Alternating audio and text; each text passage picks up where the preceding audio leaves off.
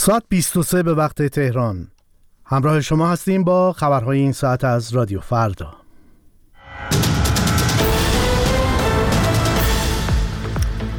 ستاد انتخابات اعلام کرد که به جز تهران تکلیف بقیه حوزه های انتخاباتی مشخص شده است. روزنامه اعتماد می‌گوید که میزان جمعیت شهرها با مشارکت در انتخابات نسبتی معکوس داشته است.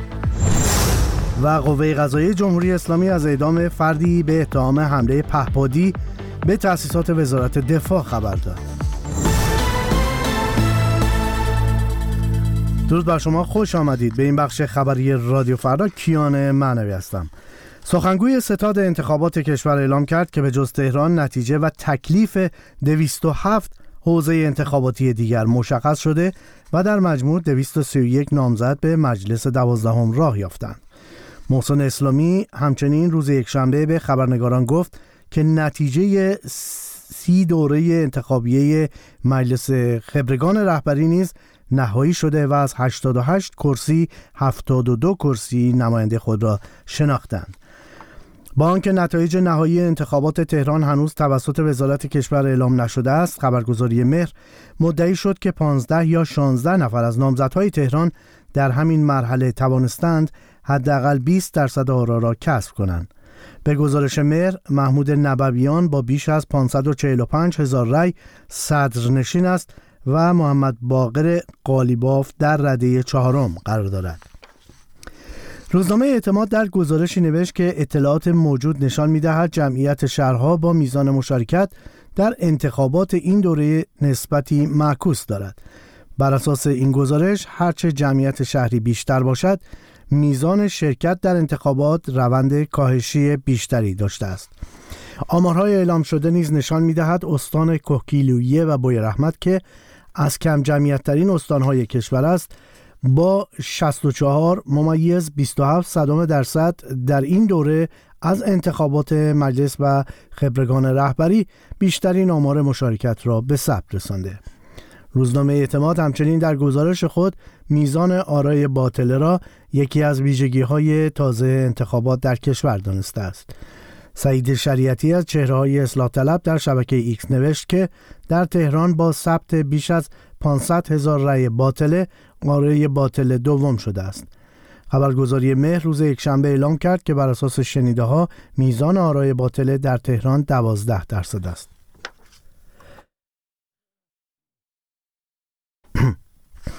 قوه قضایی جمهوری اسلامی ایران روز یکشنبه از اعدام فردی تحت عنوان عامل موساد خبر داد و او را متهم به حمله پهپادی سال گذشته به یکی از تأسیسات وزارت دفاع معرفی کرد.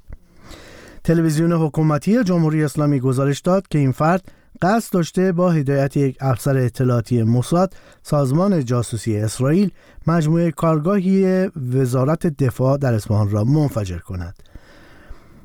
تاریخ و هویت فرد متهم هنوز مشخص نیست.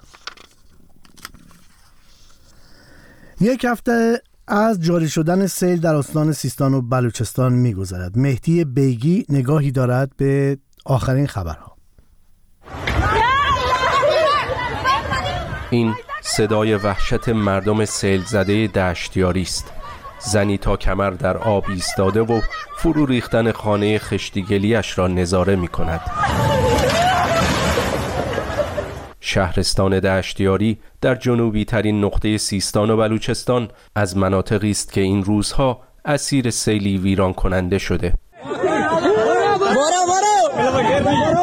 یک هفته است که سیل بسیاری از مناطق سیستان و بلوچستان را فرا گرفته. به گفته مسئولان این استان 400 هزار نفر گرفتار سیلند. راه های ارتباطی صدها روستا قطع شده. برق نیست آب و غذا و امکانات بهداشتی هم بسیار کم است. با این وجود امداد رسانی از سوی دولت جمهوری اسلامی بسیار محدود و کند است. این گلایه یک شهروند. یه ابر من اینگاه تاریخ یادداشت بکنم که برای مردم سیل زده دشتیاری هیچ ارگان دولتی نیاد کمک نکنه خبرگزاری های نزدیک به حکومت ویدیوهایی از پرواز بالگردهای امدادرسان بر فراز منطقه منتشر می کنند اما برخی فعالان بلوچ می گویند اقدام عملی موثری انجام نمی دهند وبسایت هالوش اخبار مربوط به سیستان و بلوچستان را پوشش می دهد این روایت شیر احمد شیرانی سردبیر این وبسایت از وضعیت امدادرسانی به سیل زدگان. اقدامی انجام ندادن مسئولین اونجا که در اون منطقه بودن. حالا اینکه ما تصور بکنید که سری کارهای انجام شده منتها کفایت نکردن اصلا اقدام عملی و موثری انجام ندادن. حتی می‌تونستن قبل از اینکه این سیلاب به وجود بیاد حداقل آب صدا رو خالی بکنن آب پشت صدا رو که این به صورت مقطعی که اینکه بالاخره این سیلاب به وجود نیاد که بعد این آب حجم عظیمی از بارندگی ها می‌تونست در پشت اون صدها قرار بگیره جایگزین. مونتا با اینکه بالاخره هشدار هواشناسی بود بالاخره شرایط مشخص بود این کار رو انجام ندادن. ویدیوهای منتشر شده در شبکه های اجتماعی هم از نبود امکانات امدادرسانی لازم حکایت دارند. مردم خودشان با دست خالی و امکانات اولیه مشغول کمک به یکدیگرند. این میان به امداد رسانان هم کمک می کنند.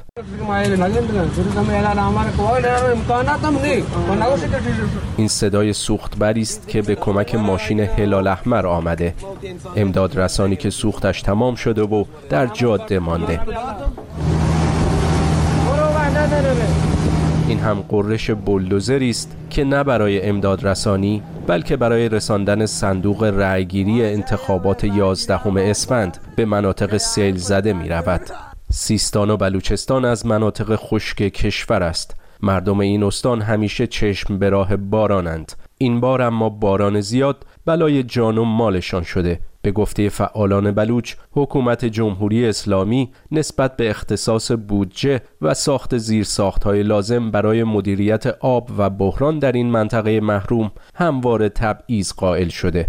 این انتقاد مولوی عبدالحمید اسماعیل زهی امام جمعه اهل سنت زاهدان از مسئولان جمهوری اسلامی در مورد مدیریت بحرانهای این چنینی مدیریت کشور چرا نتوانسته اینجا برنامه ریزی بکنه که وقتی سیل ها پشت سرن؟ بالاخره اینها زیر سخته را درست بکنه و با کارشناسی درست برنامه ریزی بشه و سیل ها را انحراف بدهد از محل و راه درست بکنن. مردم ناامید از کمک های دولتی حالا با انتشار ویدیو در شبکه های اجتماعی از هموطنان و سازمان های خیریه کمک می طلبند. این تصویری است که کودکی بلوچ از این روزهای دشتیاری می دهد. شعری که گفته در حمایت از هموطنان گرفتارش سروده. ملن بارون که دشتیاری یاری ندارد. غریب افتاده است. کودک و پیرش شب جایی برای خواب ندارد. خانهاش خراب است. مکانی برای پناه پناه ندارد. گزارش مهدی بیگی را میشنیدید در ارتباط با وضعیت در استان سیستان و بلوچستان و مناطق سیل زده و درگیر در این استان. امروز سوم مارس روز جهانی حیات وحش هست که سازمان ملل برای افزایش آگاهی و حفاظت از گونه های مختلف گیاهی و جانوری در نظر گرفته. این معاهده در تاریخ 20 دسامبر 2013 میلادی به تصویب سازمان ملل رسیده. در ایران اما در چهار دهه گذشته بنابر دلایل گوناگون به بخش بزرگی از حیات وحش آسیب رسیده. در گفتگو با اعظم بهرامی کارشناس محیط زیست و حیات وحش از دلایل این آسیب ها پرسیدم. ببینید به طور کلی ما در پنج دهه اخیر چیزی نزدیک 60 تا 70 درصد ذخیره حیات وحشمون رو در ایران از دست دادیم. به طور مثال زیستگاه زیادی رو ما در ایران به خاطر آتش سوزی از دست دادیم. تغییر کاربری اراضی داشتیم جنگل روبی داشتیم. همینطور بخش زیادی از زیستگاه مثل تالاب‌ها رودها بخش سواحل در دو شمال جنوب ایران به خاطر آلودگی تحت خطر بودن. گونه‌های آبزی که در اون منطقه زندگی می‌کردند. حتی در مورد بعضی از مناطق مثل قارها هیچ نظارت و کنترلی وجود نداشته. از طرف دیگه ایران خب متحدم نبوده به تعهدات بین المللی که داشته. به طور مثال در مورد در حال انقراض می‌تونم به فوک خزری اشاره بکنم که خب مهمترین زیستگاهش آشوراده بود که در حال حاضر تصرف شده به خاطر چیزای اهداف گردشگری و اینها و فعالای زیادی دارن بهش اعتراض می‌کنن و همینطور تغییر کاربری مناطق حفاظت شده یا دست دخل و تصرف در اونها با اهداف صنعتی توسعه پروژه صنعتی مثل دستاندازی به تالاب ها همینطور من فکر می‌کنم یه بودجه که به حال مصوب میشه هر سال خیلی خیلی لاغر و اندک دیگه. ما چیزی نزدیک 11 درصد مساحت کل کشور در واقع بخشی از زیستگاه های مهم حیات وحش هستن. در حالی که بودجه که برای سازمان محیط زیست در نظر گرفته میشه چیزی کمتر از این درصد بودجه سالانه کشوره. به این ترتیب خب ما هیچ برنامه عمده و جدی برای حفظ حیات وحش نداشتیم و همینطور شکار به نظر من خیلی موضوع مهمیه. برای اینکه فروش و قاچاق شما می‌بینید حیات وحش حتی در سایت های خیلی رسمی تبلیغات میشه و اینم در سالهای اخیر باعث از بین رفتن بخش زیادی از پرنده های مهاجر و حتی گونه های نادری شده که در مناطق حفاظت شده زندگی می‌کنن مثل انواع کل و بز و میش. و یه بخش هم خب قربانی توسعه کشاورزی بودن دیگه. تعدادی از پرنده ها ویژه در پنجستان منطقه زاگرس قربانی توسعه کشاورزی و مراتع شدن. شاهد هستیم که در کشورهای دیگر به این بخش خیلی اهمیت میدن. چرا حیات وحش اهمیت داره. ما با یک زنجیره و اکوسیستمی مواجه هستیم. تنوع زیستی می‌تونه بسیار بسیار مهم باشه برای حفظ همه اون اکوسیستم در پیوند هم دیگه. شما می‌بینید که پروژه های تحقیقاتی زیادی حتی توانمند کردن جوامع محلی جز برنامه‌ای که WWF در نظر می‌گیره و روش کار می‌کنه. خب یه نمونهش در ایران سازمان حیات وحش پارسیان بود که سال 2018 این پروژه برای حفظ یوز ایرانی و بخش زیادی از پستانداران در حال انقراض ایران مثل خرس سیاه اینا داشت که با WWF همکاری می‌کرد و الان هنوز تعداد زیادی از اون بچههایی که بازداشت شدن در اون دوره در زندان هستن. به این ترتیب اون نگاه ایدئولوژی زده و امنیتی که وجود داره نسبت به پروژه محیط زیستی خب در مورد تنوع زیستی و در مورد حیات وحش هم متاسفانه بسیار آسیب رسان بوده و ما اینو در نظر نگرفتیم که چقدر می‌تونه حفظ این ذخیره‌گاه ها مهم باشه. عملا هیچ برنامه‌ای براش وجود نداشت. آیا روز جهانی وحش امسال در جهان ویژگی خاصی رو مد نظر قرار میده و گوشزد می‌کنه؟ خب این اتفاقا پرسش مهمیه. برای اینکه تمی که امسال WWF سازمان جهانی حیات وحش در نظر گرفته برای سه مارچ به نام نوآوری دیجیتال و تکنولوژی برای حفظ حیات وحش و محیط زیسته. و به ترتیب خب ما در ایران که خیلی از این مرحله عقب هستیم بخش دلیل مهمش هم اینه که خب سرمایه گذاری نشده ولی نگاه امنیتی که نسبت به حوزه محیط زیست وجود داشته نمونهش همین دوستان حیات وحش پارسیان هستن که اتفاقا که از اتهاماتشون نصب دوربین های دیجیتال بود که ما می‌دونیم یکی از مهمترین هدفهایی که در نصب این دوربین ها هست رصد و پایش جمعیت و گونه ها و آسیب شناسی حیات وحش و یکی از ابزار کار محققینی که در این حوزه کار می‌کنن. همینطور پروژه‌ای که در ایران کار شده مثل همین پروژه یوز ایرانی همیشه تحت تاثیر اون سایه سیاست و قدرت بوده و به خاطر همین شما می‌بینید که روی حفظ زیستگاه یوز ایرانی به طور مثالی برنامه ریزی نشده در حالی که طی برنامه کاملا پروپاگاندا و تبلیغاتی مثلا جفتگیری در شرایط خاص این گونه حیات وحش در ایران تبلیغات میشه روش و خب خیلی هم نامیدانه و ناکام به پایان می‌رسه. به این ترتیب من فکر کنم که همین استفاده از تکنولوژی می‌تونه خیلی مهم باشه برای اینکه ما نمونه‌هاش رو حتی در پایش آسیب‌های جنگلی در آسیب‌های آفت‌های جنگلی شناسایی به موقع نقاط آتش سوزی حتی در رصد تغییر روند از بین رفتن طالاب ها می‌تونه خیلی مهم باشه. یا همین پهپاد که خب در خیلی از کشورهای دنیا ایتالیا که من در زندگی می‌کنم کاربرد خیلی مهمی داره در رصد و پایش بافت جنگلی و حتی شکارهای غیر مجاز یا ورود غیر مجاز به مناطق حفاظت شده در حالی که خب در ایران این باز بیشتر میره به سمت اهداف نظامی و رصد امنیتی و نظارت بر زندگی و زیست شهروندان. اون تکنولوژی دیجیتال در مورد اون بیشتر کاربرد داره. به این ترتیب من فکر کنم که امسال مهمه که ما در موردش حرف بزنیم برای اینکه به هر حال مسئله حیات وحش گره خورده در مسئله حقوق ما به عنوان همه زیستمندان ساکن بر سیاره گفتگویی بود با اعظم بهرامی کارشناس محیط زیست و حیات وحش در ایتالیا.